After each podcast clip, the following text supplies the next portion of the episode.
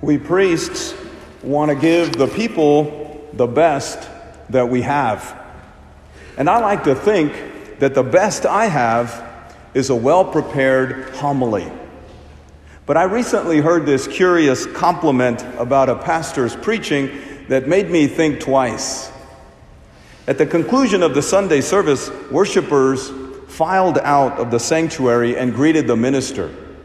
A young visitor shook the preacher's hand, thanked him for the sermon, and said, You know, I think you must be smarter than Einstein. Pleasantly surprised, the minister responded, Why, thank you. As the week went by, the minister began to wonder why anyone would deem him smarter than Einstein. So he decided that if the visitor returned, he would ask him to explain.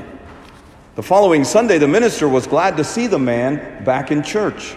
After the service, he asked him, Exactly what did you mean when you said that I must be smarter than Einstein? The visitor replied, Well, they say Einstein was so smart that only 10 people in the entire world could understand him. I'm not sure anyone could understand you. You know, Father Daniel sometimes jokes that my homilies are high theology, which is his way of saying that I'm smarter than Einstein. In the gospel today, Jesus also invites his apostles to give the people the best that they have in feeding the multitudes. Seeing the size of the crowds, though, Philip exclaims in exasperation 200 days' wages worth of food would not be enough for them to have even a little. But then a little boy brings forward five barley loaves and two fish, which is all that Jesus needs. Philip was thinking he had to provide the finest food to feed the people. Like some priests and preachers think they have to come across smarter than Einstein in their sermons. But Jesus just wants us priests to give the people ourselves. How so? Well, I will never forget how Archbishop Fulton Sheen explained the twofold meaning of the words of consecration at Mass.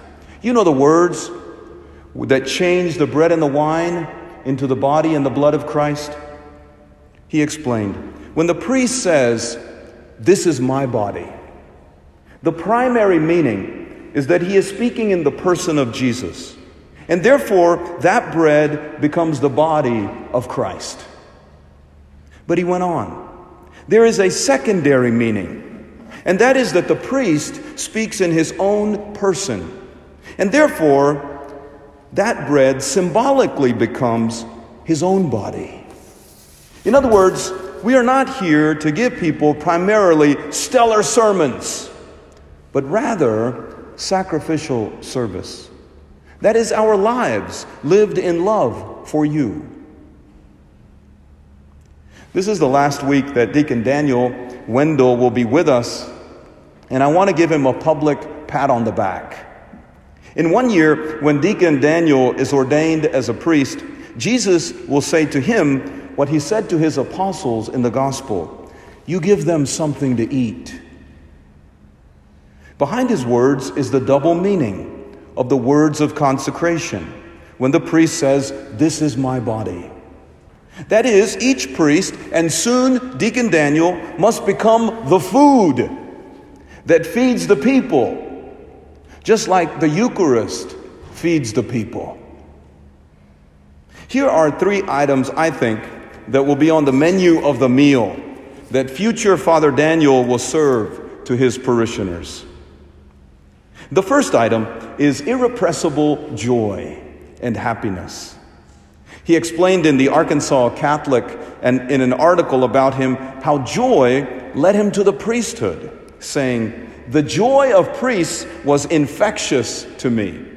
I had a joyful disposition about me, and just seeing priests with that same joy was very attractive to me. I don't know if you've spent any time with Deacon Daniel this summer, but you can't be in the same room with him and not immediately notice his big smile and ready wit. It's like hanging out with Jerry Seinfeld all day long, who always notices the humor in any situation, no matter how mundane or morbid. And I'm convinced that Deacon Daniel's joy will bring healing to many hurting hearts. Why? Well, because laughter is the best medicine. Joy is food that fills us with healing and with wholeness. A second item on Father, future Father Wendell's personal menu will be a spirit of friendship and fraternity.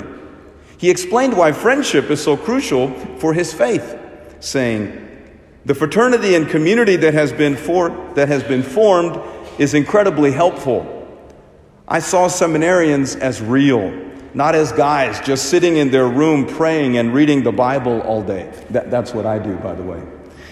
You get to see the other great parts. We get to watch the hogs together. It makes you have this fraternity around you that is real and authentic. He went on. You, you can see that I don't have to give up my whole world and everything I enjoy to do this. How many Catholics are longing for their parish community to be filled with energy and enthusiasm and excitement that future Father Wendell will bring to his people? At Mass, Father Wendell will call on the Lord, and in the evening at home, Father Wendell will call the hogs. Father Wendell will show the world real and authentic Christianity and nourish his people with the friendship that feeds his own faith. A third item on his menu will be his love for sports. And this summer, Deacon Wendell has taught me a lot about hockey, which I never watched before, and his love for the St. Louis Blues. He religiously wore his Blues jersey as we watched the Stanley Cup this year. He played lacrosse in high school and goes to Mercy Fitness to lift weights. I joke that he secretly sneaks off to Andy's for frozen custard and never actually makes it to the Mercy Gym. Deacon Daniel also spoke about why sports is so important, saying, Sports has a lot to teach young kids. We are never working alone. Hard work pays off. By the way, he went bowling with the youth group this past summer and was literally bowled over when he said, They have like 99 bowling lanes there. That's insane. You know, he may not remember much about his summer in Fort Smith, but Deacon Daniel will never forget Bowling World. Sports can teach us about spirituality. My friends, Jesus has sort of ordained all of us, in a general sense, to feed each other and the world. After all, it was a little boy, not one of the apostles, who brought forward the loaves and the fish. In other words, there is a third level of meaning of the words of consecration that apply to each Christian. To each of you, you can also say, This is my body, which is given up for you. Deacon Daniel will feed us with joy and friendship and love of sports. I will feed you with sermons that are smarter than Einstein. What will you feed other people with? Praised be Jesus Christ.